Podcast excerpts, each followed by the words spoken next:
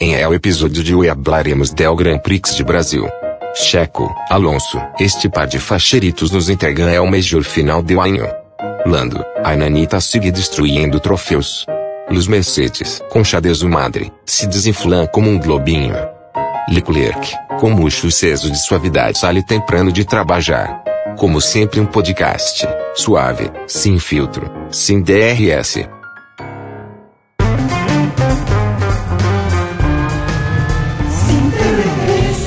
Sin DRS llega gracias a tiendas de entretenimiento Phantom, Vermouth Avelino, Internet Win, concesionario automotriz Euroshop y casa de audio Sordo. Markers, oh my fucking gosh. Ok, empezamos. Sí, pues. ¡Eso! Hace rato. Muchachos, estamos de vuelta. ¿Qué tal? ¿Qué tal? ¿Qué tal fin de semana? Este no me han dicho que es una samba. Tú que eres un especialista en esos ritmos brasileiros, Aldito. Tú que brasileiros, papi. Un entrenado en las danzas brasileiras. Le he dado mis mejores momentos a la media naranja y Miraflores. El axé, siendo tu danza favorita. El axé. Tu danza. Me encanta que ya haces canillo. Como gatitos y perritos chidos. Uy, qué gran cuenta. Por favor, síganla. Sigan gatitos y perritos chidos. Amigos, Brasil. ¿Cómo está Fabio Pajares? Brasil. Sí. Ay, me quedo con la del gatito. Gatitos y perritos chidos. Gatito, cochesumai. Cuánta suavidad. Llevamos 1.20 de no hablar nada. Ya sé a lo que se refieren cuando dicen que nuestras intros son largas. Ok, tienen razón, tal vez tengan razón. Sí, ya. Pero son la parte que nos quiere y escuchan nuestras intros y se divierte. Porque exacto. Es como que fluimos, déjalo. No le hagan caso a ese tipo de personas. A los haters. Haters con hate. Déjenlo ser. Bueno, muchachos, Fabio, por favor, estás por saludar a todos tus oyentes, por favor. Lindo, hermoso fin de semana, por favor, dame 24 fechas el siguiente año, que sean Interlagos todas las semanas, y más, que sea el campeonato de la Fórmula 1 hecho en Brasil, se acabó. En Brasil, y de vuelta, Brasil. ¿No? Y, en una carrera van de ida, en la otra van de vuelta. Unas otras pistas, pues, ¿no? Le podemos incluir Silverstone, Suzuka, ¿no? Claro. Pero ¿qué tal fin de semana para más hermoso, Es una pista que siempre te da carreras buenas. Sí, ¿no? Es verdad. Y qué tan chévere es la pista que hasta hizo que la sprint sea entretenida. Alucina que sí. Hizo que volviéramos, al menos para mí, ahora lo vamos a comentar, hizo que otra vez diga, bonito el sprint. Me le he pasado muy bien viendo el sprint. O sea, de los sprints que veníamos, ¿no? Y fue lo mismo el año pasado. El año pasado también con sprint y todo fue un fin de semana muy entretenido con el tema de lo que le pasó al Haas, la victoria de George Russell, ¿no? Claro, de Magnussen, claro. Ala, yo no me acuerdo absolutamente nada del sprint del año pasado. Bueno, ¿Te acuerdas que se canceló igual por lluvia y Magnussen quedó primero y él hizo la pole y celebró como si no hubiera mañana? Ya me acordé. Russell llora. Sí. Ya me acordé. Llora bastante. Sí, ya me acordé. Tienen a cántaros. Toda la razón. Mi memoria es muy frágil. Ok, arranquemos por el inicio, como siempre arrancamos por la quali. ¿Les parece? Vamos. Hablando de la quali. Vamos. Ok. Vamos. A ver. Q1. No me acuerdo nada. Yo no, mira. No, a ver, yo me voy a apoyar en mis anotaciones porque como Fabio bien dice, yo tampoco me acuerdo nada porque como ha pasado tantas cosas y la carrera ha tenido tanto protagonismo. No te la quali. Que te vas a acordar la carrera del año pasado. Por eso. Claro. Aparte que la carrera ha tenido tanto protagonismo que, de hecho, me he olvidado cosas de antes, ¿no? Pero bueno, yo lo que tengo anotado es que la quali estuvo bien ajustada. Y tengo anotado acá que algo de algo impresionante que Stroll tuvo buen tiempo. ¡Wow! En la quali, tengo un wow. Tengo un wow. Eso tengo hasta el momento con la cual digo uno, que Stroll sacó buen tiempo y que fue ajustada. Bacán. ¿Tú qué tienes? Bacán. A ver, ¿tú qué tienes? Este programa es especializado. Nunca hemos sido especializados. A ver, la Q1, Alfa Tauri está como arranca un poco de malas. Realmente no me acuerdo porque estaba de malas, pero supongo que no habrá estado tan bien. No, pero que me pasó lo mismo un poco. Stroll sí estaba a buen ritmo. Yo pensaba que yo quería que se quede Stroll, en verdad, porque ya está así como lo odio un poco, pero en verdad Gasly se queda. Bueno, y un poco... Dime. Stroll le llegó a Quali 3, pues, ¿no? Llegó a Q3, ¿no? O sea, sí, ha estado bien. Sí. No, en carrera también ha estado bien. Ha estado tercero y cuarto, ¿no? O sea... Sí. De la Q3 un poco, Piastri, bueno, casi se nos va. De la Q2 no tiene nada, digamos. No, por lo que voy notando. Gasly se queda en la Q2. Es que has dicho, eso es lo único que tienes de la Q2. No, hice lo que tenía de la Q1 era lo de los Alfa Tauri. Lo de la Q2 tenía lo de Gasly, que se queda y que me hubiera gustado que Stroll se quede, pero no se quedó, estaba on fire. Y de la Q3 un poco también Piastri casi se va. Queda pues Verstappen, Leclerc, Stroll, Alonso y Hamilton, como en las posiciones. Y luego viene la nube de Sauron. Digamos que la nube de Sauron y... La Q3 no duró mucho, además, ¿no? Porque no duró casi nada, porque tuvieron que todos, digamos que cancelaron la mitad de la quali, ¿no? Ahí yo no entiendo que... Creo que ahí fue, que en la quali 3 mandan, en Red Bull mandan primero a Max y a Checo lo mandan después, primerito, ¿no? Claro, y a Checo lo mandan después, ¿no?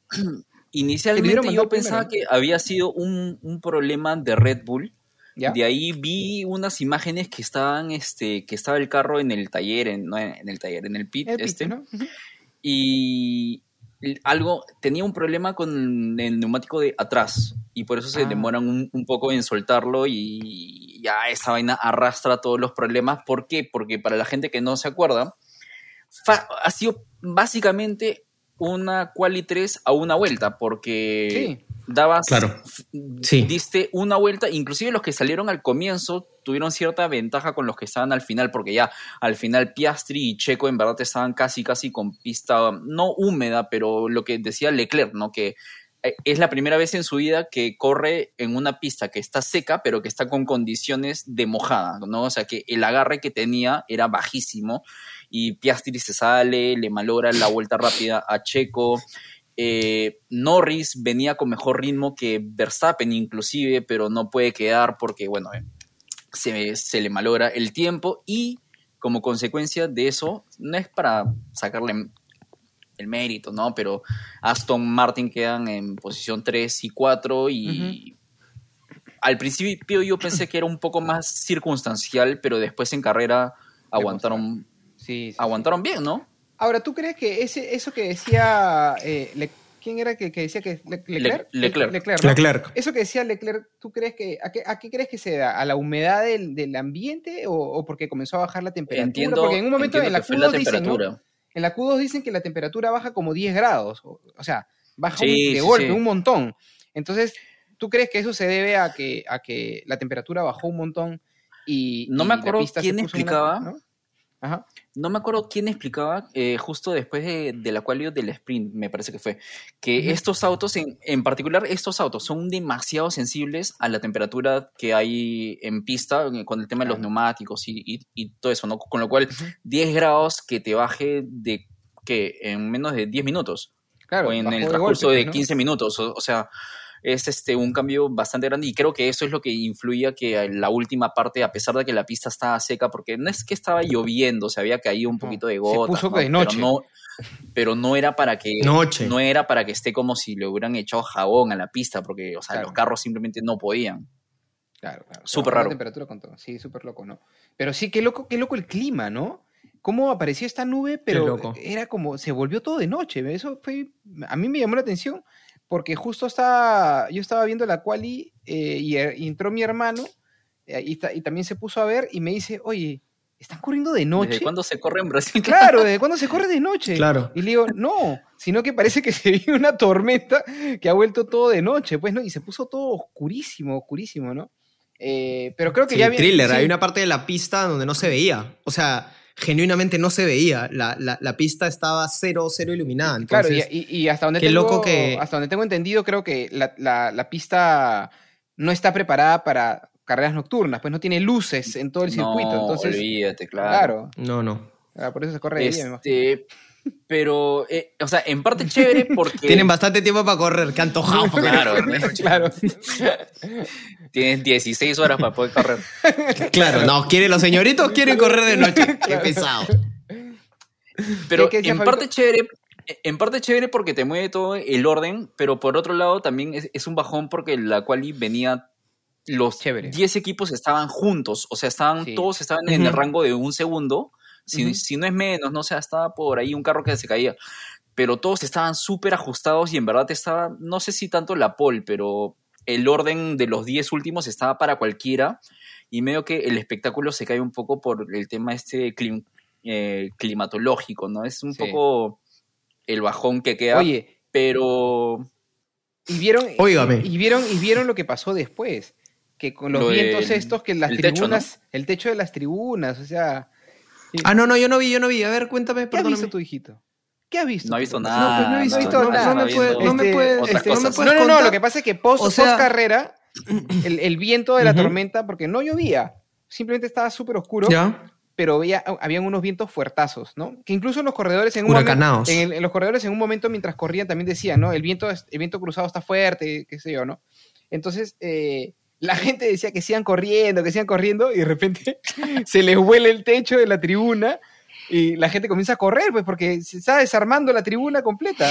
O sea, había un vientazo, pero fuertazo, pues, a ver, sigan corriendo. A ver que sigan corriendo, bueno. Ahora que sigan corriendo. Ahora. Sí, un viento fuertazo se cruzó. Manja. Sí, fue así medio fuerte. Qué loco que sea tan repentino de viernes para sábado y sábado para domingo, dos climas distintos y se repite en el año, ¿no? O sea, que es exactamente igual que el año pasado. Contaban que Interlagos es un poco como Spa, que tiene eso de que... Ah, ok, claro, climas variantes. Se forma la nube en 5 minutos y de pronto pum, encima tuyo y ya, pues no, después sol. Una vaina así. Claro, es lo caso. Hay partes en Spa donde llueve, curvas donde llueve. Y al otro lado hay sol. Y otras partes que no, claro. Es como, ¿qué está pasando? ¿Qué Spa? De locos. ¿Qué es? Pero si lo digo yo. No, pero lo he dicho en homenaje. Ha sido un homenaje a Aldo Silva. Pensé que le ibas a decir. Te estaba refraseando. Te estaba parafraseando. Porque lo dice bajito como para que nadie lo escuche. Lo dijo suavecito y moviendo la carita. ¿Qué estará pasando? Y encima lo dices mal. Esa huevada. Pero le metiste la de... Encargado de abarrotes, código 3. Claro. Ay, bueno, yo solo tengo un comentario del tan vapuleado sprint shootout que nunca le damos bola. Yo sí quería... ¿Tienes algo? ¿Tienes algo? Tengo en el Sprint Shootout 1 que Ocon se choca, ¿no? Eso mismo, es una conchudez. Porque y le echa la culpa a Alonso. Pierde y le echa la culpa a Alonso. Alonso está tranquilo paseando el pobre hombre y viene el otro hecho una guaraca y lo y todavía lo idiota. Y lo idiota Alonso. Idiota Alonso. Hay un meme que es muy bueno, que es el de una persona en la bicicleta que se mete el palito, se cae. Idiota Alonso. Alonso es un idiota. Pero todo mal. Sí, eso creo que es lo que más... Yo anoté que los Alfa Tauri en el Sprint Shootout estaban bastante bien. Yuki quedó en puesto 6 y Ricciardo en puesto 8. Me gusta lo que ha estado pasando con Alfa Tauri. Creo que está bien que sea... No me importa que sea el final de la temporada, me gusta que reaccionen. O sea, simplemente me parece chévere el hecho de que no se hayan dado por vencidos por completo. Que no le den todo por perdido. ¿No? Exacto. Y que al final... Bien, ¿no? Bien. Y creo que la entrada de Dani Ricciardo ha sido un boost para el equipo, digamos que quizás, me aventuro a decir, quizás es como un boost, emocional, porque él es... Dani es como una persona como que bien alegre. Indiana, ¿no? George. De lo aventurero que es. Malísimo. De lo aventurero que es. Está malísimo. Qué aventurado. Bueno, o sea, siento que Danny Rick es como un personaje que, que carga tan buena vibra, a pesar de que ha tenido un mal año al principio, que no tenía equipo, es un personaje que tiene un feeling chévere y siento que le ha venido bien al equipo. Y además, como decía... Me parece paja tu comentario. Gracias, Aldo. Pero me parece paja que sea un equipo que venía en el fondo de la tabla, que ya tenían todo perdido y que faltando en las últimas carreras del campeonato hayan dicho, ¿por qué? ¿Por qué me voy a quedar en el fondo? Y salieron del fondo. Pero trasciende eso, creo, ¿ah? Claro. No quiero ser malo, pero creo que va... Para mí, ¿desde cuándo empieza a mejorar Alfa Tauri? Desde que se va de Brice. Claro. O sea, no es malo, ¿eh? Pero genuinamente entra Ricciardo con ganas de demostrar. Ricciardo se lesiona, entra Lawson, hace puntos, viene Ricciardo. Hay actualizaciones del carro. Entonces, creo que ahí de Brice era... Era el ave de mal agüero. La nube negra. Era la nube de Brasil. La nube de Interlagos. La nube de Brasil, sí, porque en verdad sí. Me gusta lo que están haciendo. O sea, tampoco te va a decir que es el equipo del año, pues, ¿no? Pero me parece chévere que hayan querido como que no quedarse en el fondo y hacer algo. Pero no son Alfa y Romeo, que ya se tiraron. Claro, para mí, ¿no? Igual esta última ronda de actualizaciones que le han puesto, me parece que sí en Japón o en México, puede ser. Uh-huh. Le ha caído muy bien al auto porque las últimas que 2 o 3 carreras han estado ahí cerquísima. Hace 2 carreras fue que Yuki queda puesto 10 más la vuelta rápida. La última carrera en México estaba para quedar en puntos y queda fuera por el error que hace, pero de ahí Ricciardo queda puesto 5 o 6. Uh-huh. Y último fin, uh-huh, también los dos han quedado en posición. No, bueno, los dos no. Yuki hizo puntos, ¿no? En puntos. Pero también Ricciardo, cuando ha estado metido en lo que estaba en la carrera pasada, pues, los 10 primeros, pues, ¿no? O sea, claro. Sí, claro. Entonces, algo también ha mejorado en el carro, que yo creo que se ha dado esa condición de que ha entrado, ha vuelto Ricciardo, pero también el carro le han puesto algo que está mejorando, algo que ha entrado en ese boost anímico. Han coincidido también un par de variantes que han hecho que el equipo haya agarrado como un primer aire interesante. Y me ha gustado un montón Yuki Tsunoda este fin, ¿ah? Porque a mí también. Hablábamos la carrera pasada o el episodio pasado, que si no lo escuchan está bueno, que le faltó un poco de paciencia. Sí. Yo creo que él ha tenido... Le ganó el temperamento. Él la ha tenido, ahora sí, y eso me parece bien chévere, y ya llegará el momento, y Checo también.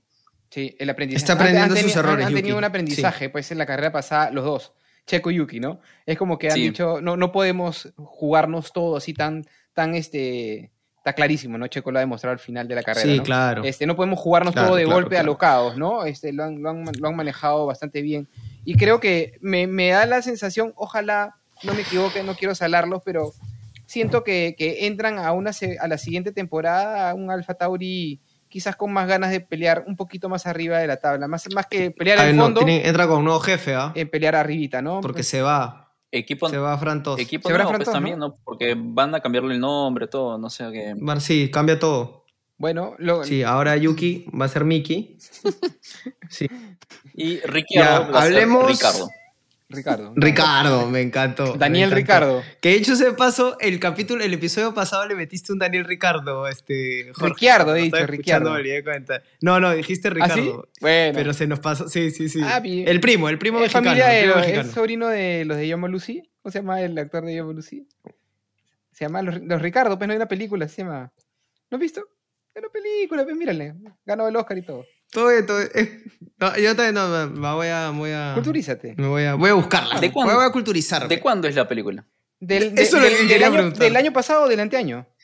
No. Es de Amazon, es de Amazon, un par de torrejas. Ya te iba a tirar. Oye, yo no he dicho nada. El que ha sido lo que dices tus muecas son las que dicen cosas. No necesitas decir nada, ¿ya? Pelotudo. Sí.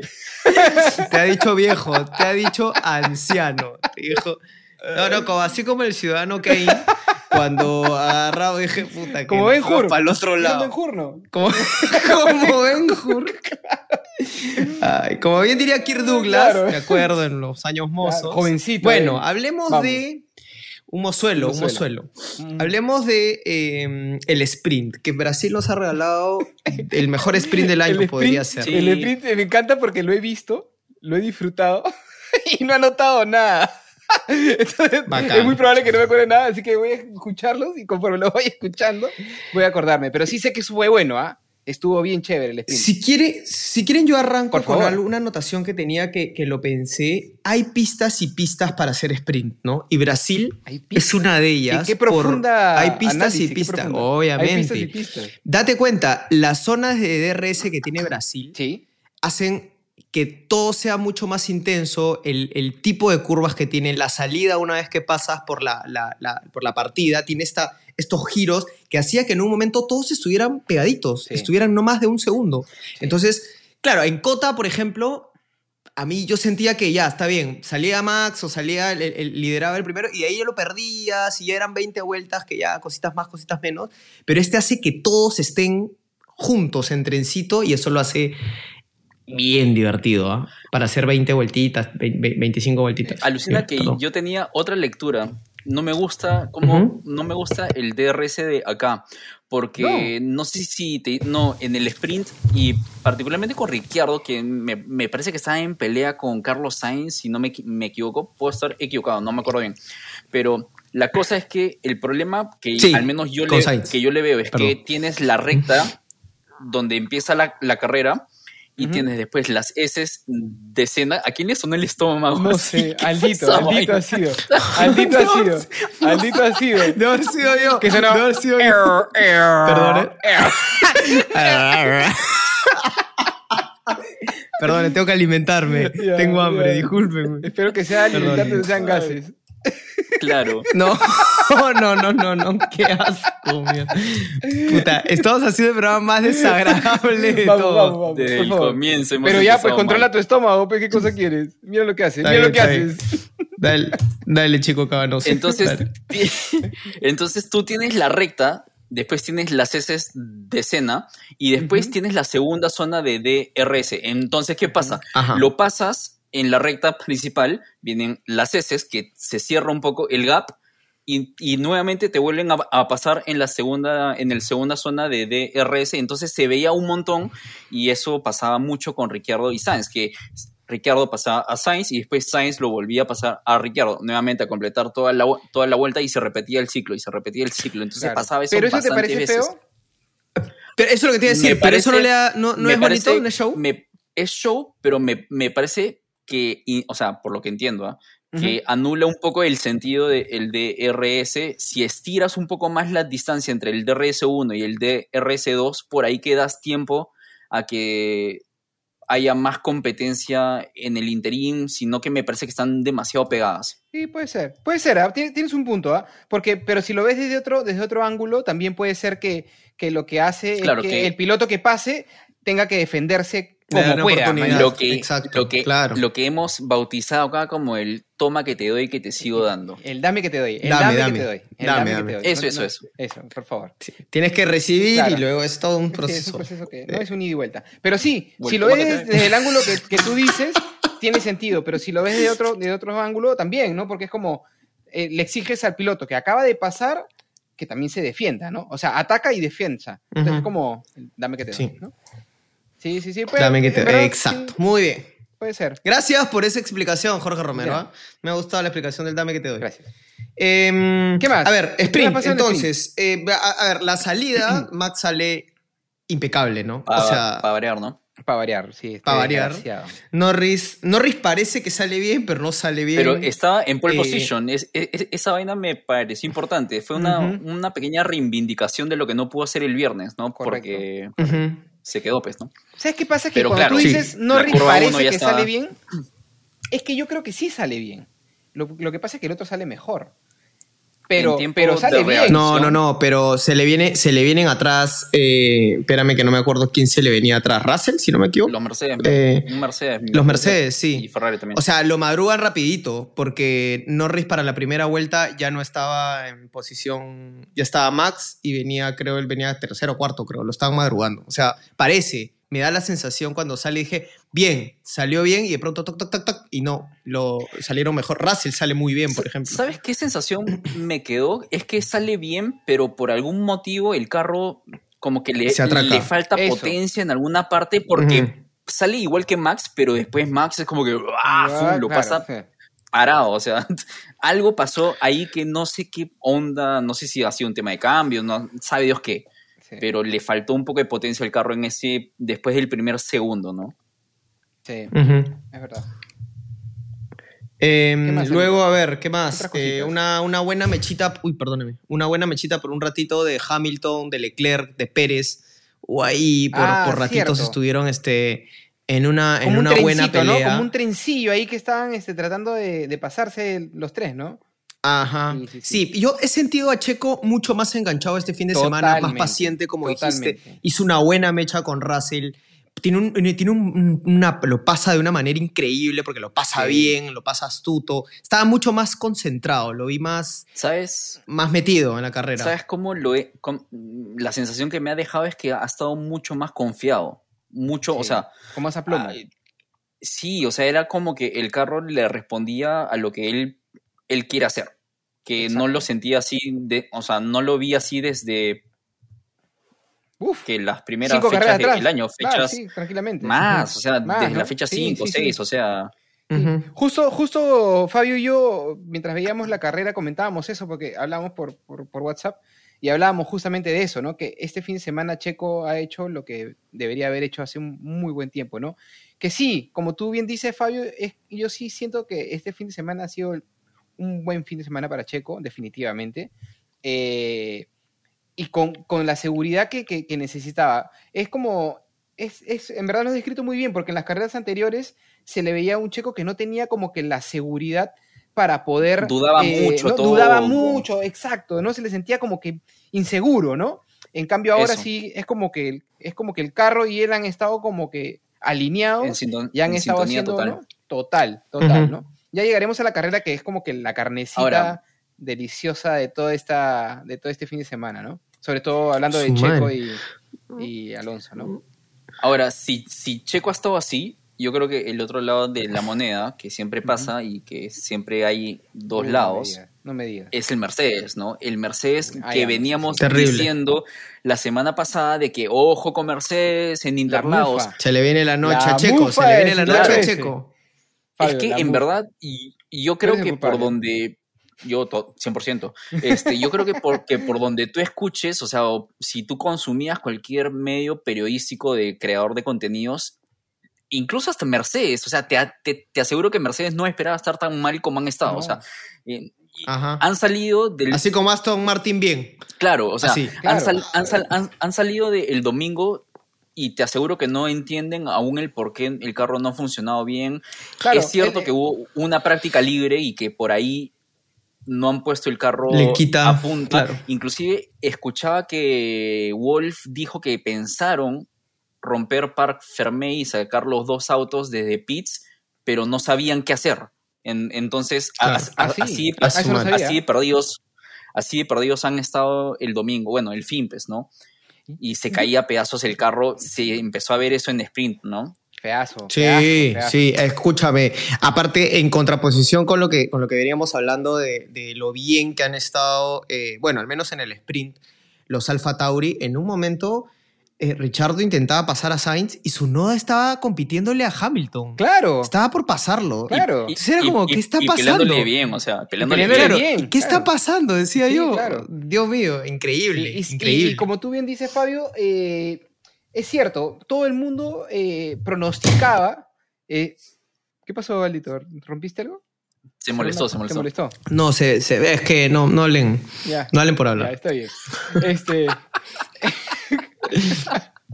Bueno, lo que les decía es que me desconcentraste, Aldo Silva.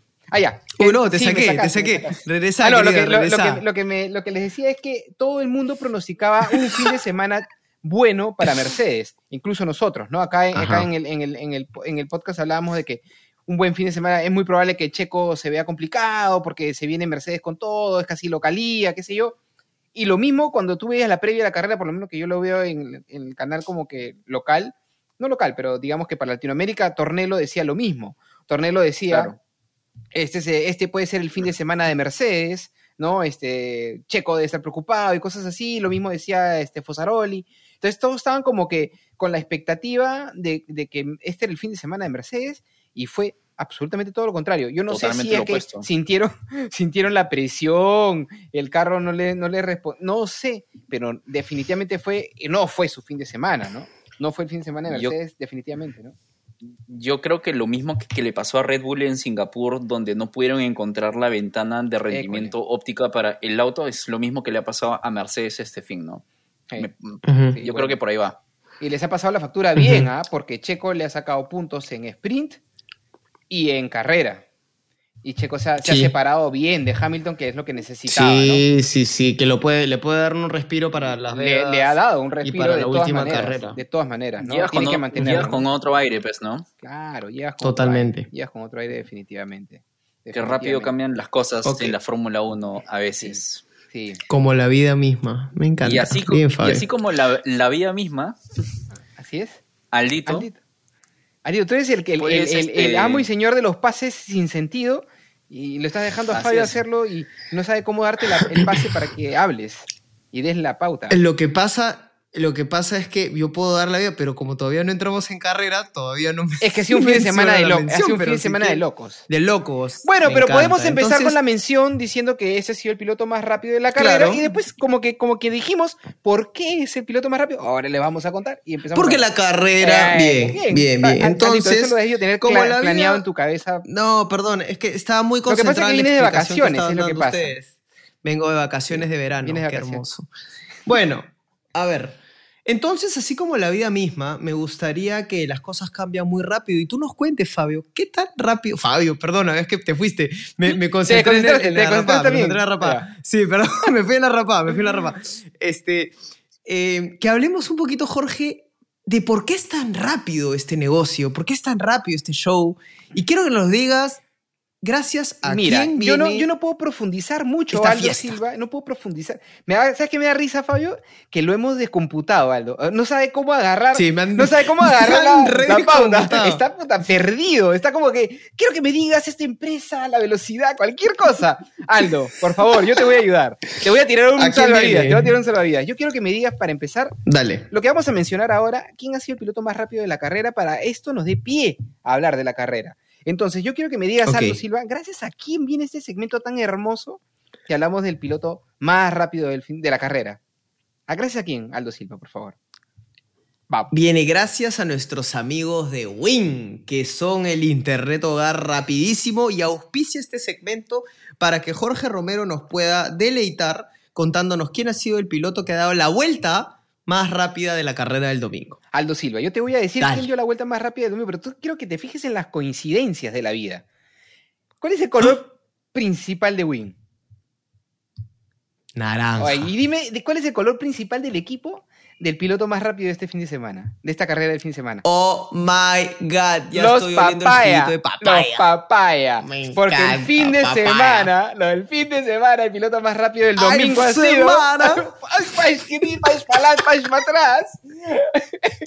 piloto más rápido ha sido el gran, y el que cada vez se va ganando, porque ahora ya mi corazón es amplio y entran todos los pilotos posibles.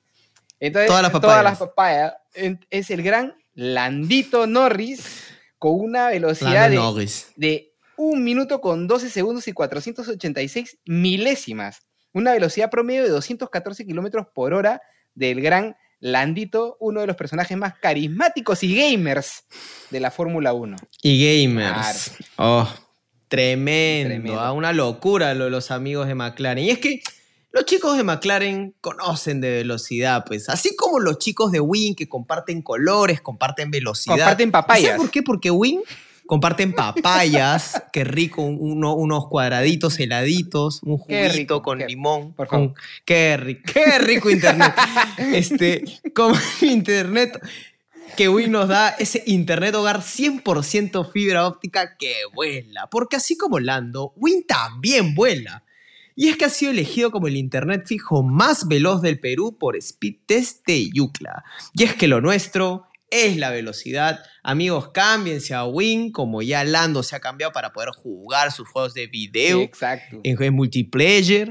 El internet de los Winners. Gracias, Win, por este espacio. De Win, que ahora son unos cracks. Unos cracks. Bueno, ¿quién ganó para cerrar el sprint, amigos? ¿Quién más? ¿Quién más? Ay, qué pesado. Voldemort. Lo odio. Voldemort. O sea, ¿era necesario especificar eso? No era necesario especificar. No, pues para que la gente escuche, igual y sepa, y cerremos el espacio. Bueno, ganó Voldemort. Para pasar a la carrera. ¿Y quién quedó segundo y tercero, ganó por Voldemort? Favor? Norris y Leclerc. Ah, Norris. ¿Puede ser? ¿Y quién? No me acuerdo. No me acuerdo quién fue el tercero. No me acuerdo si fue un Ferrari. Checo. Fue Checo. Checo. Claro, fue Checo. Chequito. Ahí donde le sacó puntos a... Ah, claro, fue, pues, claro.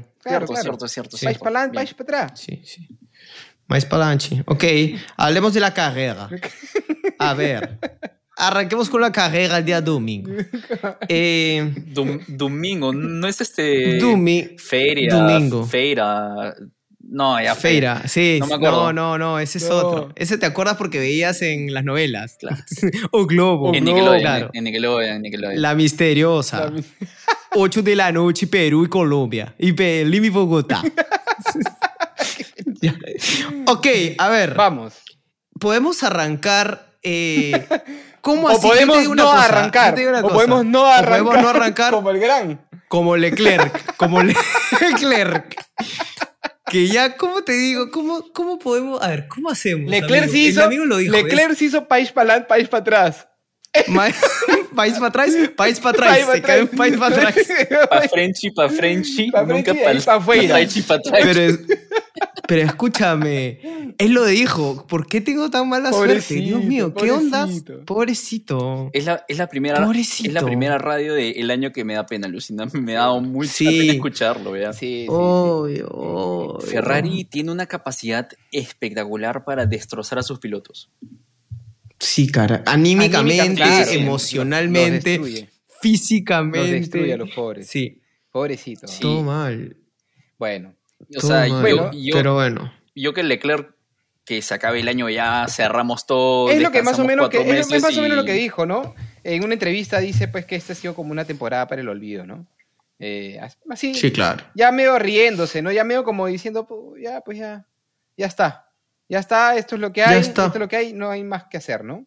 No hay más que hacer. Habría que ver. Hasta Aldito, aquí hagamos un paréntesis claro. Solamente para saber, ¿quién está arriba en la tabla de los Ferraris? ¿Leclerc o Sainz, ¿no? Sainz está primero. Por lejos. Pero no, ni tan por lejos, ¿no? 22 puntos. 22 puntos, yo pensé que estaba como 40, un par de carreras ya. Están pegaditos, lo que ha pasado es que Russell ha bajado y Lando ha subido con todo. ¿Qué tal Landito? Entonces, Landito la está haciendo bien, ¿ah? 5 podios de 6 carreras, creo, si no me equivoco. Es el tercer piloto con más podios esta temporada. Eso. Y se le infla el pecho. El papá ya voy. Me encanta. Bueno. Seguimos con el choque. Dicho sea de paso, salió bien Norris, ¿ah? Salió bien. Sí. Salió bien Norris, pero mejor entre los amigos Magnussen. Pero entre el choquecito, sí. Magnussen, Albon, pirín, parán, pum. Pititín, adiós, patatán. Buenas noches. Pititín, con patatán. Con muertos y heridos, chao. Ahora, pero... A los Williams y el Haas. ¿Qué tal choque, ah?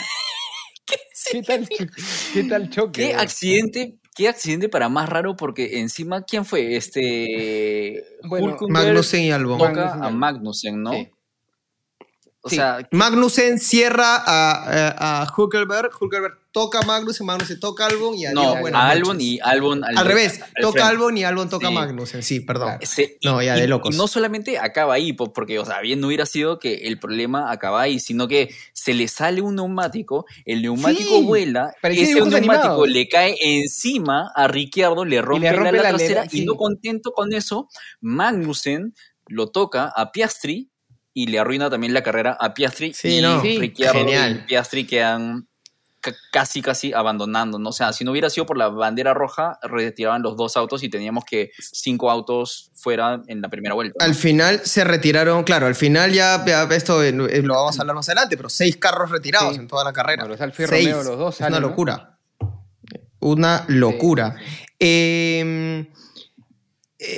Yo quería comentar, esto no tiene nada que ver de la carrera en sí, pero Fernando Tornello a veces también puede ser una basura, porque agarra y dice, bueno, estamos avanzando bien, que tenemos a 3 campeones del mundo y Lando Norris. Le metió el punto suspensión y Lando Norris. Bueno. Y este chico que no ha ganado nada todavía. Pero que lo merece, que lo merece, ahí va. Que lo merece. Yo quiero que Lando gane una carrerita, por favor, porque se lo merece, recontra merece. Está haciendo muy buen trabajo. Vamos a ver qué pasa.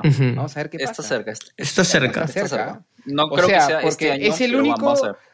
Justo no sé qué decían. No me acuerdo quién comentó. En algún lugar escuché que decían que era un piloto que estuvo a tiro de DRS, estuvo a punto de estar a tiro de DRS de Max.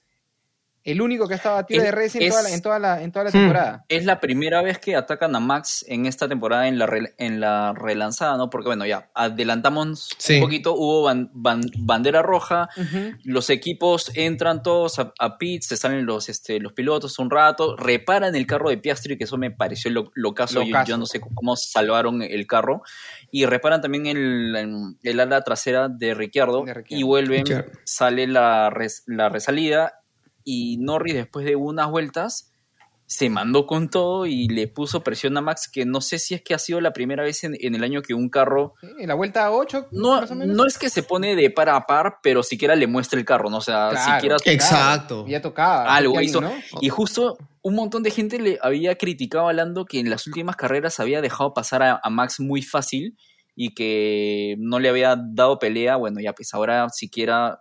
Intentó empujar un poquito, pues no, obviamente Max después usa la batería del carro y le empezó a sacar un poco de distancia, pero es porque no hay competencia con el Red Bull, pues no, o sea. No.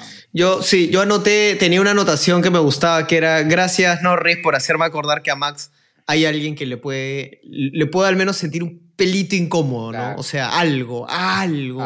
Después de este año hegemónico para el Red Bull. Sí. Que el hombre andaba adelante completamente solo. Me gustó también al inicio cómo Alonso se saca encima a Hamilton, pero como cualquier cosa. Pero sí le mete una buena maniobra. O sea, sí es como... Sí lo lucha y se lo saca encima, pero como cualquier... La Peruvian Thai. La Peruvian Thai. Pero como cualquier cosa. Eso me gustó. Y ahí ya comenzabas a notar que los Mercedes no venían muy bien, que digamos, ¿no? Porque no... Sí, no pudo, ¿sabes? Hamilton. ¿Sabes a mí qué me gustó? La participación de Russell en radio de equipo, que le dice, oye, no peleemos, avancemos juntos, como tenía Hamilton, porque se nos viene Pérez, igual por las puras fue, porque los pasaron a los dos, pero se demoró, esta vez se sentía un Mercedes más allá del carro, estratégicamente complicado, o sea, se han tomado mucho tiempo en la toma de decisiones. Sí. No sabían si darle el paso a Russell porque Hamilton no estaba en ritmo. Ahí hubo como mucha demora y eso obviamente hace que venga Checo y es que ahí pasaron los dos y bueno, y vengan todos los demás. Pasaron, ¿no? Algunas cositas previas, como que Checo comienza a atacar a Russell, se saca encima a Russell y después empieza a atacar a Hamilton. O sea, pero se sacó a Russell como cualquier... O sea, un par de vueltitas y empieza a atacar a Hamilton ahí nomás. Y Hamilton no puede. Y se tiene que meter, a Pitt. Se tiene que meter a Pitt para hacerle un undercut que al principio le funciona. Pero después Checo, el undercut se lo sacó encima como cualquier cosa. Y Checo cuestiona a su equipo en radio y le dicen, ¿por qué estamos haciendo esto? Que hay que hacer nuestra carrera. Y su ingeniero le responde, tienes el ritmo. Nada más. O sea, le dice, le dio el voto de confianza. Le dio el voto de confianza. Le dijo, mándate más. O sea, pero qué lindo, ¿no? Porque, en cambio, Checo, mira, yo vi toda esta parte y dije, bien, Checo viene sólido, ¿ah? Porque se sacó encima a Russell, estaba encima de Hamilton, le hace el undercut, Hamilton lo pasa con el undercut y Checo lo pasa, o sea, es como que venía súper, súper sólido y cuando empieza a tener un poco de esta inseguridad que medio que recuerda al Checo de las carreras anteriores, el equipo le dice, tranquilo, que tú estás con el ritmo suficiente como para hacer tu carrera. Eso es chévere, yo creo que le dio como a bajar tiempos a los del frente también, o sea... Sí, o sea, súper chévere, ¿ah? Desde ahí ya venía Checo haciendo las cosas bien, completamente distinto al ingeniero de Russell. Cuando Russell agarra y ve que no está, cada uno estaba en su ritmo, Russell dice, ¿vamos a trabajar juntos? ¿O cada uno por su cuenta? ¿Cómo es, ah? Y el ingeniero le dice, lo estamos discutiendo. Maneja, ¿ya? No jorobes. Sí. Lo cayó. Escúchame. Punto, se acabó. Escúchame algo. Dos cosas sobre Mercedes. Lo estamos discutiendo es el equivalente al understood de Ferrari, ¿no? Porque es una respuesta totalmente ineficiente que no sé... Claro, ¿qué hago con eso? No sé nada. ¿Qué hago con esa información teniendo calor en esta bodada, en este carro que no me está dando, que me está pasando todo el mundo? Estoy frustrado y tengo este pelotudo adelante. ¿Qué hago con esa puta respuesta? Understood. Esa es genial. Understood.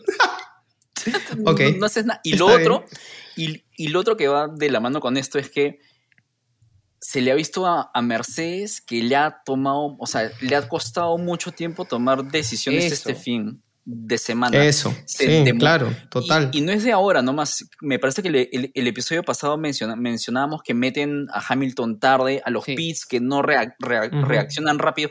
Ha pasado algo en el equipo que han perdido esa fineza que tenían antes, que era que como pasado, Red Bull, ¿no? Que solucionaban todo al tiro. Siento que lo que ha pasado es que no tienen confianza en el carro. Entonces, las decisiones ya no son tan seguras porque no confías en el carro y no sabes, ya lo que vaya a pasar con el carro es como que una lotería, ¿no? Y por ahí creo que pueden haber perdido un poco de seguridad, ¿no? Un poco de seguridad. Justo eso es lo que conversábamos, ¿no, Fabio? El fin de semana, el domingo de carrera, ahí empezamos a conversar, que era, oye, ¿no te parece que Mercedes se está demorando demasiado porque tenía a Russell y los dos en una lucha interna, Russell y cómo se llama, y Hamilton ahí, uno tras el otro, y era como, oye, tomen una decisión por el amor de Dios y decían qué es lo que van a hacer, porque en verdad estaban dando vueltas, perdiendo el tiempo, ¿no? Exacto. Ahora, hagamos una cosa, no podemos perder más el tiempo. Necesitamos parar acá. ¿Por qué? Porque así como el día de la quali venía una nube grande en Interlagos, esa nube de la falta de conocimiento... No está digas. Viniendo a estos momentos y necesitamos... Está viniendo Voldemort, dice.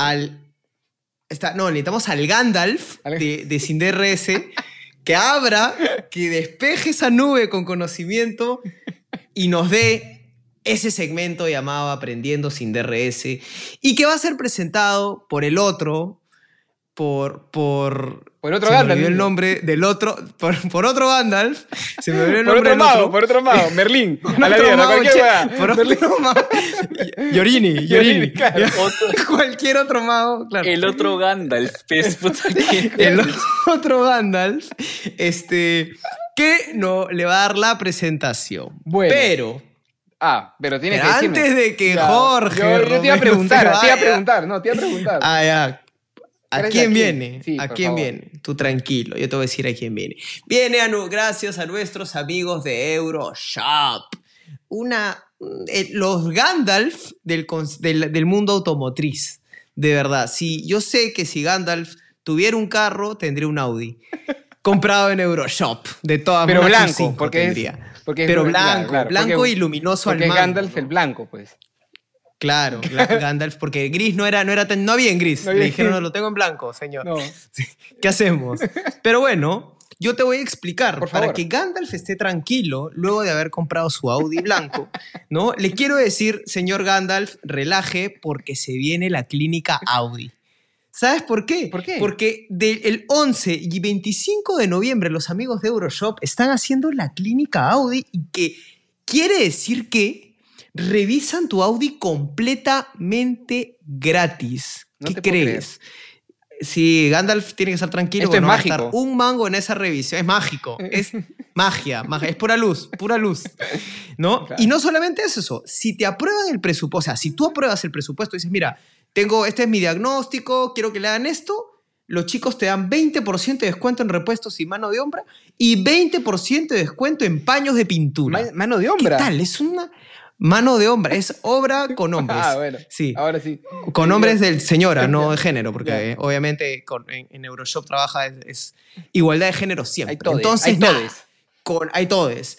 Esta clínica Audi, señores, el 11 y 25 de noviembre, lleven su Audi, por favor, que es completamente gratis. Aprovechemos esto, señor. Y si no Gandalf, tienen Audi, cómprense uno y llévenlo. Cómprense y llévenlo también. Aprovechen y hagan juntos su comunidad con los otros amiguitos que tienen Audi también. Gracias, Euroshop. Vamos, Jorge Romero. Vamos. Bueno, el día de hoy les traigo nuevamente una frase de un autor random, como ya los tengo acostumbrado últimamente.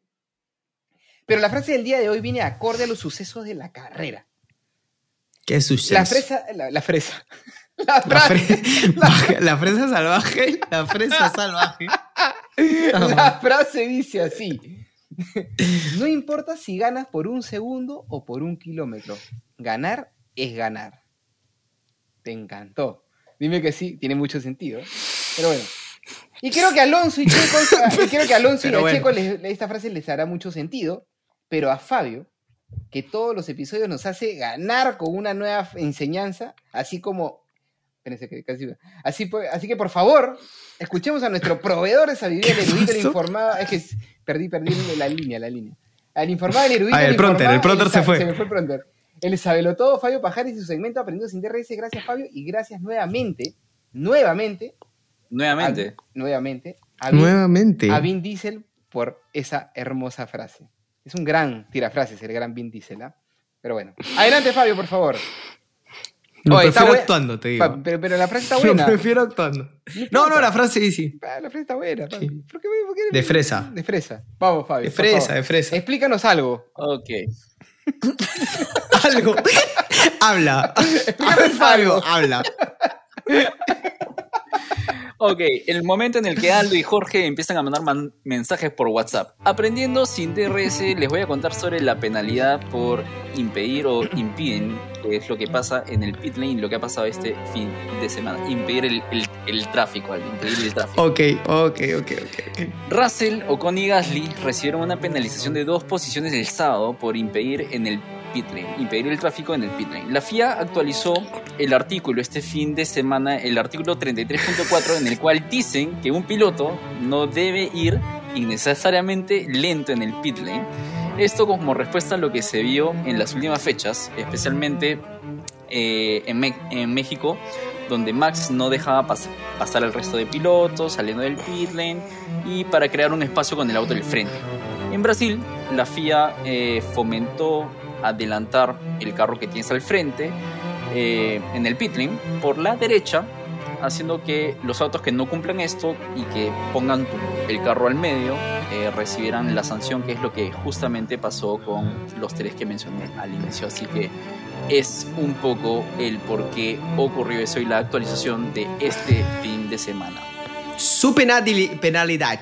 Oye, ¿cómo es la traducción eso? ¿Impedir? No.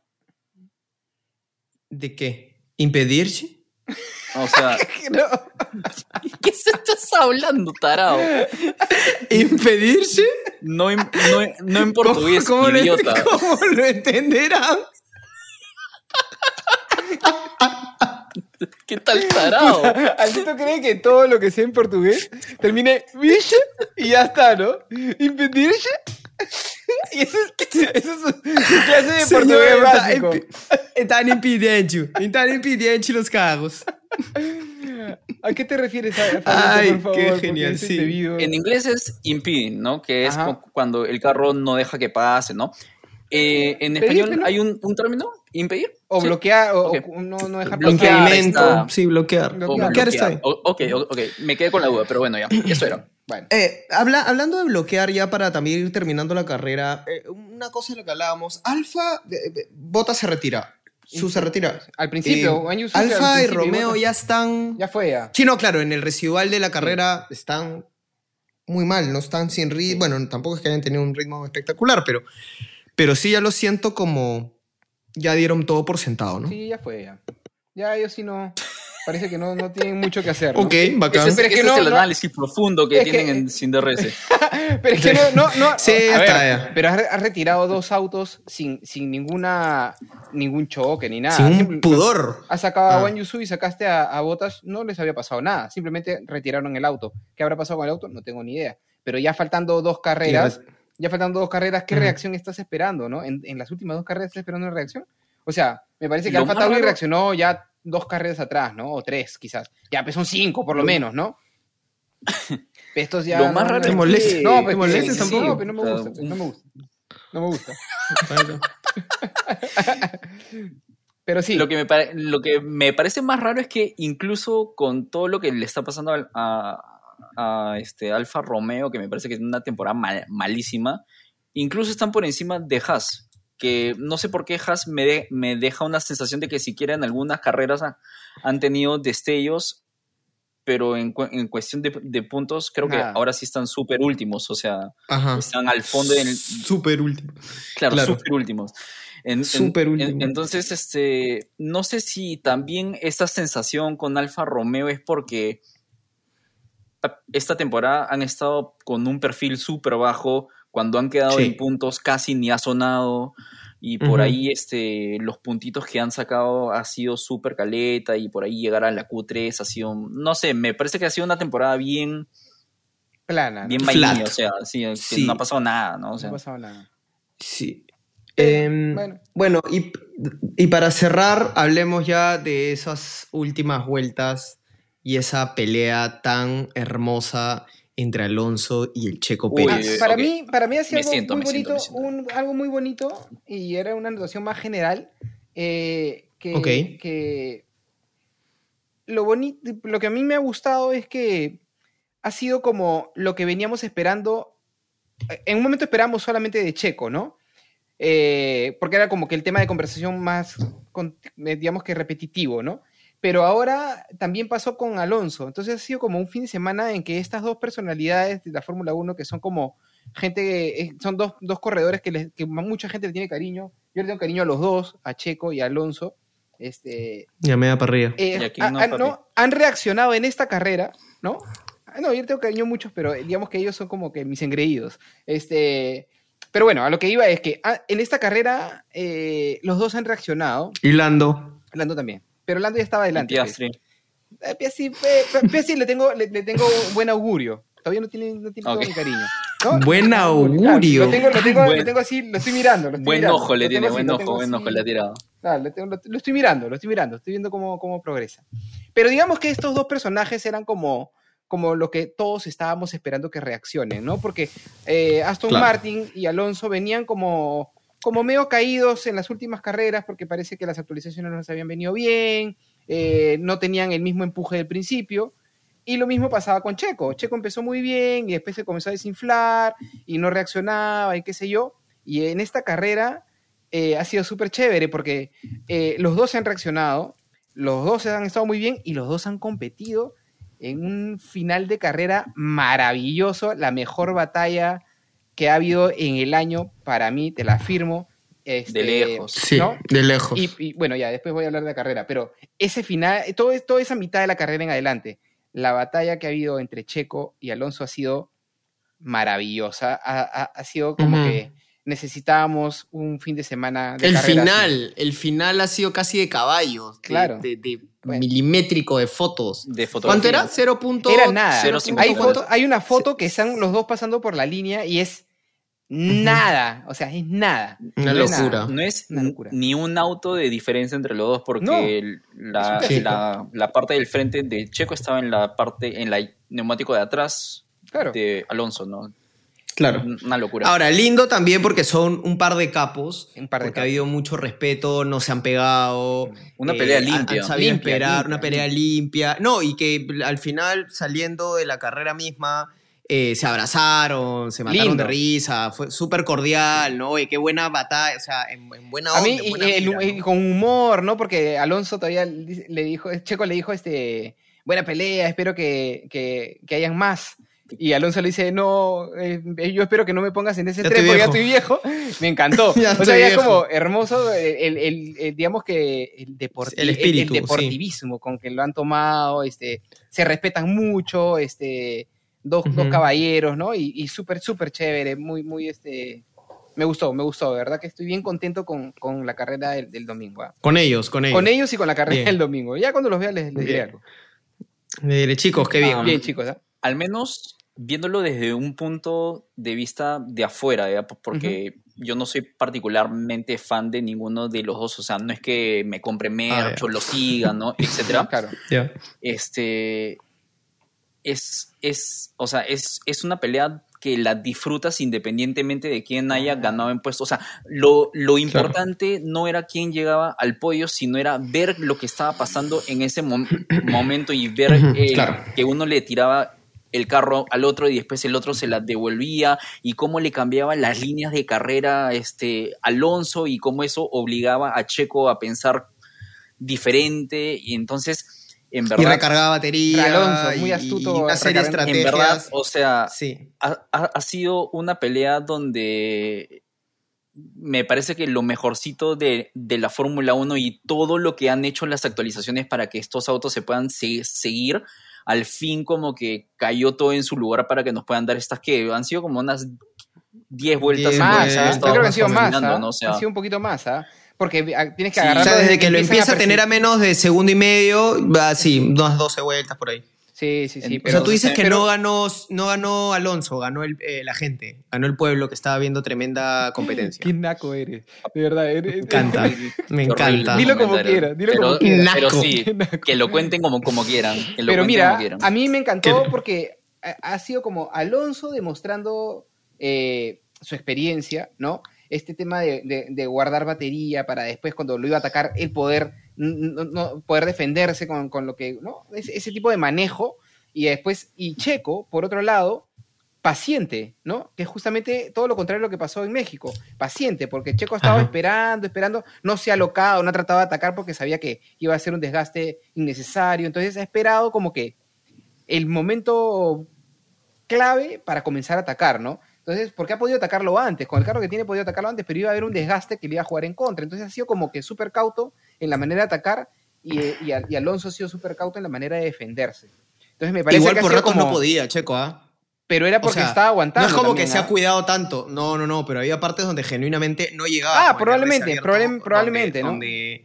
Sí, probablemente. Uh-huh. O sea, sí, en un momento le costó. Cuando ya algún momento faltaban, creo, unas 4 vueltas y era o te apuras o no vas a llegar. Ahora es cuando, claro, ¿no? Pero igual, ¿no? En general, me parece que los dos han tenido un manejo súper, han demostrado que son capos los dos y han hecho como que un final de carrera para recordar. Y no solamente eso también, ¿eh? Yo creo que hay algo que suma un montón y ahora lo vamos a conversar, es no eran dos personajes arbitrarios de la tabla. Cada uno en su spot se estaba jugando bastante. Claro. Checo se estaba jugando los puntos de entrada en la tercera posición, que lo iban a separar incluso aún más a Hamilton, y Alonso se estaba jugando que Norris no lo pase.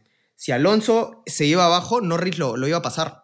Sí. Entonces, por puntaje. Entonces, están todos bien apretaditos, como que así incluso que se estaban jugando punto a punto. Eso lo hacía... increíble. Sí. Pero en todo este revuelto abandona a Russell también, ¿no? En toda esta parte hermosa lo sacan a Russell, que después se pone a ver la carrera en la pantalla, que cuando lo están entrevistando se pone a ver la batalla entre Checo y ¿cómo se llama? Y Alonso, y pone caras como diciendo, ¿no? Sí. Hubo un problema con su carro, que la temperatura del aceite subió demasiado y iba a comprometer el motor, y por eso decidieron... Y ahí, buenas noches. Mejor. Gracias. Sí. Guárdate. Sí, no. Al final, solo para hacer un resumen, George Russell, Bottas, Zhou Guanyu, Kevin Magnussen, Alexander Albon y Charles Leclerc fueron los que hicieron DNF. No terminaron la carrera. 6. Un montón, ¿no? Algo que hemos mencionado hasta ahora, que me parece que somos los primeros en pegarles, Lance Stroll. Bien. Sí, bien. Bien. Lance buen Stroll. Fin en general. ¿Más mezquinos? Sí, bien. Puntaje. Bien. Ya, sí, bien. ¿Qué ondas? Claro. Pero no, bien, o sea, sí. Sólido todo el fin. Yo sinceramente pensé que la clasificación del viernes, la posición 3 había sido más circunstancial por lo de la lluvia o no la lluvia, la tormenta, pero se encargó de que el carro funcionase bien en todo el fin y ha estado ahí. O sea, no se le veía así de contento o así de sólido desde la primera carrera, o sea, cuando estaban con las muñecas rotas. Sí, pues. Así que en verdad ¿qué puesto quedó? ¿Qué puesto quedó Stroll? Quinto, ¿no? Quinto. Mejor super resultado bien de la temporada hasta ahora. Sí. Súper bien. Sí. 10 puntazos. Sí. Sí, ¿no? Que lo vuelven a poner en el top 10, pues, ¿no? Así es, señor. Así es, señor. Ahí, décimo. Cerca, pero en el top 10 al final del día, ¿no? Sí, claro. Sí, el único problema es que ahora vamos a hablar, está solo a un punto de Gasly. Entonces, está ahí. Pero pareciera que Aston Martin ya le encontró la mano a las actualizaciones, que algo han descubierto en el carro porque han estado bien. Vamos a ver si es que es un tema de la pista o si es un tema de que... Y eso lo veremos dónde. Yo quiero ver Las Vegas porque Las Vegas es un circuito nuevo para todos. Entonces las prácticas van a ser claves, importantísimas. Vitales. Van a ser claves. Sí. Puntaje, amigos, de Interlagos, Grand Prix de Brasil. Nadie quiere decir nada, parece. Ya, yo arranco, ya, porque ustedes dos están así. Yo le voy a poner un... Sólido 8, me gustó la carrera. Creo que ha tenido algunas partes, ha tenido un poquito de drama con lo de Leclerc, el choque al inicio, ha habido algunas cositas de estrategia y principalmente ha habido por momentos cositas como lo que bien decía George, Lando se podía pegar a Max, esta mezcla entre los Mercedes quedándose y Sainz que lo vuelve a pasar y así, y de ahí y de vuelta, y el final ha sido... categórico, ¿no? Ese final es de película. El final pagó la carrera. Sí. Y un podio variadito. Sí, ha habido todo. Y Alonso otra vez en el podio. Sí. Y Checo otra vez compitiendo. No, yo le doy un 8. Ya, así como tú le estás poniendo un 8, yo tengo que ponerme un poquito más arriba porque la verdad es que es una carrera que a mí me ha alegrado el corazón. Entonces, yo le pongo un 8.5 a esta carrera y solamente para complementar eso, para mí, a diferencia de la vez pasada, para mí esta sí es la carrera del año. A mí me ha encantado esta carrera, me parece que es la mejor del año, desde mi punto de vista, humilde punto de vista. ¿Por qué? Porque yo me juego más por las emociones y no soy tan técnico, tan nada, yo simplemente disfruto el deporte y la verdad es que la emoción y la alegría que me ha dado durante la carrera, ¿no? El ver la carrera y estar emocionado y estar que, uy, ahora ahí vamos y que... Y la verdad es que me pareció súper chévere porque era muy gracioso porque era como, vamos, Checo, y después era, pero vamos, Alonso. Entonces era como que los dos, o sea, quería que los dos ganen. Entonces es como que me pareció un monstruo el hecho de que todo el mundo se olvidó el resto de la carrera. Se olvidaron de Max, se olvidaron de Russell, de Lando. La carrera se centró en esta batalla hermosa, pero no solamente centrándonos en la batalla, sino que lo anterior a la carrera también ha estado bueno. Entonces, para mí en general es la mejor carrera del año porque emocionalmente me gustó mucho, me emocioné mucho, me alegró mucho. Te movió las fibras. Sí, claro que sí, me gustó mucho, a diferencia de la otra, de que quizás... que la otra fue Singapur, que muchos dijeron que era la mejor del año, para mí no lo era, y quizás por eso, responde porque yo no estaba tan seguro de que esa carrera no fue la mejor del año, porque si bien fue una muy buena carrera, nunca dije que no sea una muy buena carrera, esa carrera no me generó las emociones que me ha generado esta. Entonces, llama lo que me gusta Alonso, me gusta Checo, lo que tú quieras, pero esta carrera me ha movido fibras que no me movió Singapur. Entonces, por eso para mí es la mejor carrera del año. 9. Bien, alumno. 8.5. 8.5. Sí. Yo 9. Bien, Fabio. 9. Bien, sí, qué valiente. Sí, ¿ah? Yo, sí. Ya 9, yo también, carajo. No. Mierda. Yo te he dado la misma confianza que le dio su ingeniero a Checo. Claro. Soy el Checo diciendo, sí, tú eres mi ingeniero. Jorge, tú tienes 9. El ritmo. Jorge, mándate 9, nomás. 9, entonces. Tú tienes me copio. Yo te he visto, Jorge. Tú tienes el ritmo. Mándate nomás. Vamos, está bien. Bien, Fabio. ¿Eh? Bien. Ok, perfecto. Carrerón. Pasamos a este segmento, antes de irnos, no solamente antes de irnos. Carrerón y tremendo fin de semana, ojo. No solamente la carrera, sino el fin de semana completo ha estado impecable. Impecable. Sí, es cierto. ¿Ah? Un buen sprint, sí, buena quali, bueno, cortada, pero buena. Pero tremendo fin de semana bonito. Sí, tremendo fin de semana. Tremendo. Ahora sí. Ahora sí, gracias Jorge por la aclaración. Pasamos a este segmento, Ichi, muy divertido, Ichi. ¿Qué ondas? ¿Quién quiere arrancar? ¿Quién tiene? ¿Quién? Amiguitos, yo no tengo qué ondas porque estaba tan emocionado que ya le perdí el foco a todo. Viendo. Yo estaba mirando, yo estaba emocionado. A todo. No podía identificar. Me fui a correr. No podía identificar.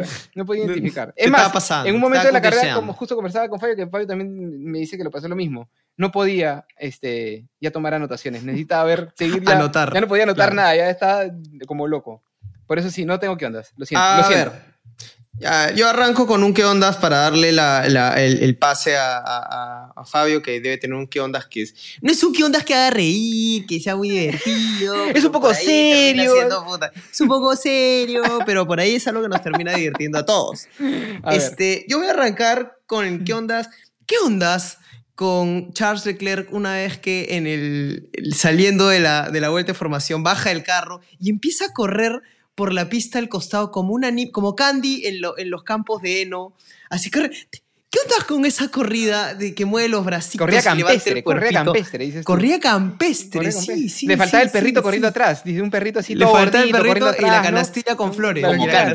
Y con pajaritos. Como Candy, claro, con pajaritos revoloteando por allí. ¿Qué sé yo? Exacto. ¿Qué onda? ¿Qué onda con Leclerc? ¿Qué sé yo? ¿A qué se debía esa alegría por no correr el domingo? Sí, claro. Dijo, bueno, me voy a ver mi carrera. Bueno, salí temprano del trabajo, dijo. Salí temprano del cole, claro. Totalmente. Estaba buscando el happy hour, seguramente. Claro. Se fue al Pado, cachupado, a ver la carrera tranquila. Hacen after office, acá hacen after office. Claro, ¿cómo es? Claro, listo. Me encantó Leclerc corriendo como Candy. Javito. ¿Qué ondas? Estaba pensando qué ondas, cuál qué ondas escoger y creo que me voy a quedar con el primero. Ah, tenemos varios. Para compartir con George. Claro. Es que han habido vainas muy raras este fin de semana, pero yo creo que lo que se lleva las palmas en cosas raras. No sé si ustedes han escuchado esas comunicaciones en radio que ocurren al final de la carrera. Uh-huh. La cosa es que, como siempre, felicitan a Max porque, bueno, gana todo y ganó y rompió el récord de Ascari. Y le ponen esta canción en los audífonos y Max empieza con que a tararearla, ¿no? Y dice, pero no voy a cantarla porque soy muy malo cantando. Y de pronto se manda a cantar. Y efectivamente era muy malo Max cantando. Es muy malo cantando. Que era malísimo cantando. En algo tenía que ser mal desgraciado. ¿Sabes qué es lo chistoso? Que lo sacas de un carro y es muy malo haciendo todo el resto porque cuando le toman fotos jugando fútbol, jugando béisbol, tirando la pelota de fútbol americano, se le ve torpísimo y la misma nivel de torpeza nació para eso. Claro. O sea, claro, lo sacas de un carro y lo mataste a Max porque es un mongo. Lo sacas del carro y es un mongo. Lo mataste tú, más bien. Ay, bueno, saludos a nuestros amigos de Mongolia. Sí. Bueno, habiendo acabado este momento, vamos a pasar a esta tabla que está Pikachu. Está Pikachu, ahora sí está bien Pikachu. Como los mejores discos de Exporto Brasil. A ver. Vamos con los pilotos. Puesto número 1, no vamos a mencionar porque ya sabemos quién es Voldemort. Puesto número 2 y acá empieza a ponerse hermoso. Chequito Pérez, que supo alejarse del amigo Hamilton y tiene 258 puntos, perdón. Lewis Hamilton está tercero con 226. Como ustedes se darán cuenta, le ha sacado 32 puntazos, lo cual ya hace un poquito más complejo que Hamilton en 2 carreras pueda pararle los machos, como diría. Cuarto está Fernando Alonso, que también ha sabido alejarse un poquito con 198, pero acá viene lo bonito. Quinto, ¿quién está? Para beneplácito del señor Fabio Pajares. Quinto está el señor Lando Norris. Vamos, Landito. Chápate esta flor naranja con 195. Quiere decir que Fernando Alonso solo le lleva 3 puntos a Lando Norris. Uy. Y acá viene lo hermoso. Sexto, ¿quién está? Carlos Sainz con 192. O sea, Lando está a 3 de Alonso, de pasar a Alonso, y Sainz está a 3 de Lando. Digamos pegaditos que esta parte todos, de la tabla es un trenecillo, como de los trenes. Es un como, trenecillo. ¿No? Como los trenecillos. Exacto. De carrera. Están así, si fuera una carrera estarían uno atrás del otro como unos loquillos. Como unos loquillos. Luego viene Charles Leclerc, el hombre que no puede ni siquiera formarse en la pista, con 170 puntos. Luego octavo, que ya perdió un poco ese trenecillo que dice Jorge, está George Russell con 156. Y sus ojos. Noveno, Oscar, y esos ojos llorosos. ¿No? Noveno, Oscar Piastri con 87 y Lance Stroll con 63 en el puesto 10. Pero como bien les mencioné, Pierre Gasly está 11º con 62. O sea, solo hay un punto de diferencia para entrar en esa tablita entre los 10 primeros. Todos los demás han hecho puntos, excepto ¿quién? Nick De Vries. Gracias, Nick, por seguir manteniéndote en cero. El estudiante en Harvard. Así el estudiante en Harvard. En la tabla de constructores, amigos, tenemos a el primer equipo, que es el equipo de Voldemort. No vamos a mencionar porque son unos pesados, pero acá viene lo bonito. Segundo está Mercedes con 382 y tercero está Ferrari con 362 puntazos. Solo se llevan 20. Si Leclerc la siguiente decide arrancar, completa, ¿no?, la primera vuelta. Completa la primera vuelta. El Formation. Mercedes le va. El Formation, claro, si al menos puede ver el semáforo, prenderse. Si Leclerc decide formarse. Si Leclerc decide formarse, más los puntos que pueda hacer Sainz y a Mercedes le sigue yendo tan mal como este fin de semana, yo creo que Ferrari puede pasar a un segundo puesto. Si nos va bien en Las Vegas. Y tranquilamente, ¿no? Debería. O sea, ¿no? Nunca se sabe con Ferrari. Nunca se sabe, sí, con Ferrari. Nunca se sabe con Ferrari. Hay cuarto, 2 semanas son. Sí. Cuarto viene McLaren con 282, lo cual está súper chévere porque le sacó bastantes puntos al quinto, que es Aston Martin, que viene con 261. O sea, están sexto, a 20 puntos. O sea, tampoco están...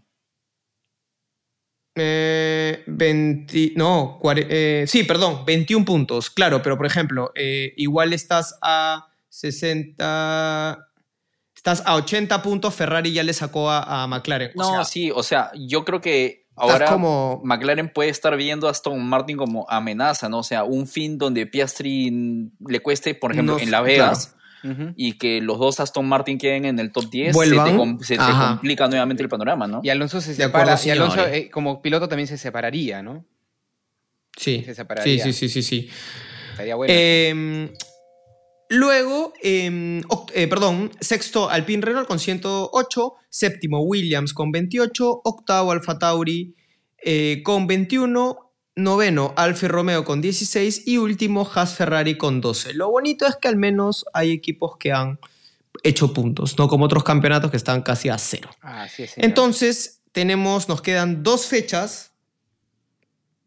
Es momento donde, Jorge, podemos anunciarle a la gente lo que va a pasar la próxima carrera, ¿o no? ¿Te parece? Ay, suena hermoso. ¿Esto bonito? Sí. Bueno, amigos... Les anunciamos que Sin DR se manda un corresponsal presencial a Las Vegas, a la carrera de Las Vegas, así que... Ok, chicos, ya, pueden escogerme, gracias.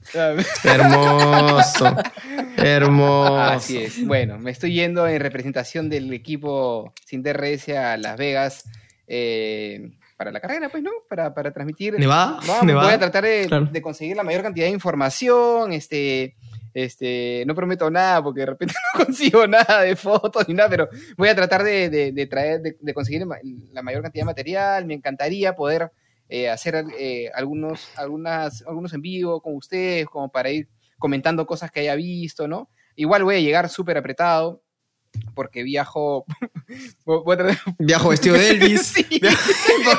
Y por eso llego un poquito apretadito. Me perdonarán. Con mi intifra de Fibonacci. Claro. Sí, no. Viajo el mismo 17 temprano, o sea, creo que me pierdo las primeras prácticas, pero sí, vamos a estar por allá y voy a tratar de conseguir la mayor cantidad de material posible. Una carrera que va a ser interesante, sobre todo por lo que estamos hablando, porque es una pista que nadie conoce y porque hay cosas en juego, hay posiciones en juego, estamos hablando del trenecillo, entonces Me imagino que todos van a querer sumar puntos para poder despegarse unos de otros. Yo creo que va a ser interesante. Y si bien es una carrera, una pista nueva, vamos a ver cómo se comporta, circuito callejero, show a más no poder. El clima es importante. El clima está haciendo un poquito de frío, ¿no? Sí, está haciendo un poco de frío. Un detallito, qué tan frío va a estar que incluso hay pilotos que están pidiendo guantes especiales a su equipo. Sí, están haciendo. O sea, no guantes para por si te quemas, sino guantes que te mantengan. Claro, los de que te abordan, que tienen una llamita. Claro. Bacán. Y les quería comentar, mira, no les había contado esto en privado, se los voy a comentar así al aire. My God. No es nada interesante. Les quería contar en qué modo estoy yendo a Las Vegas. Estoy yendo en modo tifosi. Estoy yendo en modo tifosi. ¿Por qué? Porque como tiene que ser. El análisis fue así. Mi primer contacto con la Fórmula 1 fue cuando me enamoré de Schumacher y Ferrari. Ese fue mi primer contacto en la televisión, ¿no? Yo veía las carreras y me encantaba y quería que gane Ferrari siempre. Y ahora mi primer contacto en la vida de la Fórmula 1 va a ser así, en vivo. Va a ser mi primer contacto, creo que merece que mi primer contacto en presencial también sea con el equipo con el que yo me enamoré de la Fórmula 1, así que voy a ir en modo tifosi. Hermoso. Me encanta. Sí, así totalmente. Que ya aparte porque creo que los gringos son más Red Bull, entonces sí. Chévere que vayas un poquito a dar así medio la contra y llegas así como representando ahí. Claro. Representando. Claro. Sí, así Leclerc no haya hecho Formation Lab. Lo consuelas. Pero yo voy a ir... Esa es otra cosa. Yo voy a ir en modo tifosi y con mi corazón inclinado hacia el gran Carlitos Sainz. Me encantaría que Carlitos Sainz haga algo. Sí, porque Leclerc me estaba dejando de gustar Leclerc.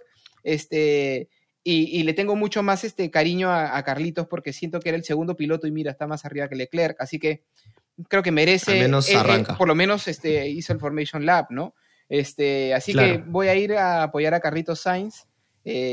Vamos a ver qué tal va. Igual, si gana Checo. Voy a gritar con mi casaca de Ferrari. Voy a comprar un polo. Voy a gritar con mi casaca. Claro. Si gana Alonso, Alonso queda tercero o segundo, voy a gritar con mi casaca de Ferrari feliz de la vida Alonso. Vas a acabar como Checo en Mónaco. Vas a hacer el mismo video bajando de un yate con el pelo todo despeinado. Mira, y una porquería. Déjame decirte, Fabio Pajares, que algo me dice que así gane Guanyusu. George va a terminar exactamente igual en los ascensores de Velayo. Con mi gorrita de Alfa Romeo. Todo bronceadito en el techo del hotel, alojando. ¿Qué pasó ayer? Claro. Todo rojito. Así que, muchachos, nos vemos en Las Vegas. El próximo episodio va a ser un episodio que voy a tratar de grabarlo desde allá, si es posible. Y si no lo grabé, la grabaré cuando vuelva, porque regreso ahí con las mismas y grabaremos contándole... No sé qué les voy a contar, porque me voy a contar mi experiencia, no sé cómo será, ¿no? Debe ser una cosa de loco. Exacto, exacto. Solamente para refrescar un poquito a la fanaticada que nos escucha. El año pasado estuvimos en Monza, ahora estaremos en Las Vegas. Uh-huh. El próximo año ya le toca a Fabio Pajares ser el enviado especial, ¿no? A ver a dónde lo mandaremos. Y ojalá podamos ir los tres también, Arabia Saudita. Hermoso. Que estemos los tres. Claro, hermoso. Imagínate, a eso ya sería una fiesta. En Silverstone. Sí. Hacer un programa en vivo. Imagínate. No quiero ni pensar. No, está bien. Ya, bueno, ya se nos acaba. Estamos 1:20. Amigos, muchísimas gracias. Había carrera y habían anuncios. Había anuncios y había carrera. Vamos a traer sorpresas. George va a ir de invitado especial. Sí. George Russell va a ir de invitado especial, así que ya se va a tomar foto con todo el equipo, se va a tomar foto con toda la gente, con el Elvis, con las chicas que caminan por Las Vegas, va a tomarse foto con todo, me encanta, así que por eso vamos a tener más contenido de Sin DRS en el próximo episodio. Muchas gracias, amigos, nos vamos. Nos vemos. Adiós. Chao, adiós, Fabio no dijo ni chao, ahora sí. Gracias, bye. ¿Qué pasa? Deja de despedirme. Te quedas así. Deme chance. Listo. Deme chance. Chao, amiguitos. Adiós.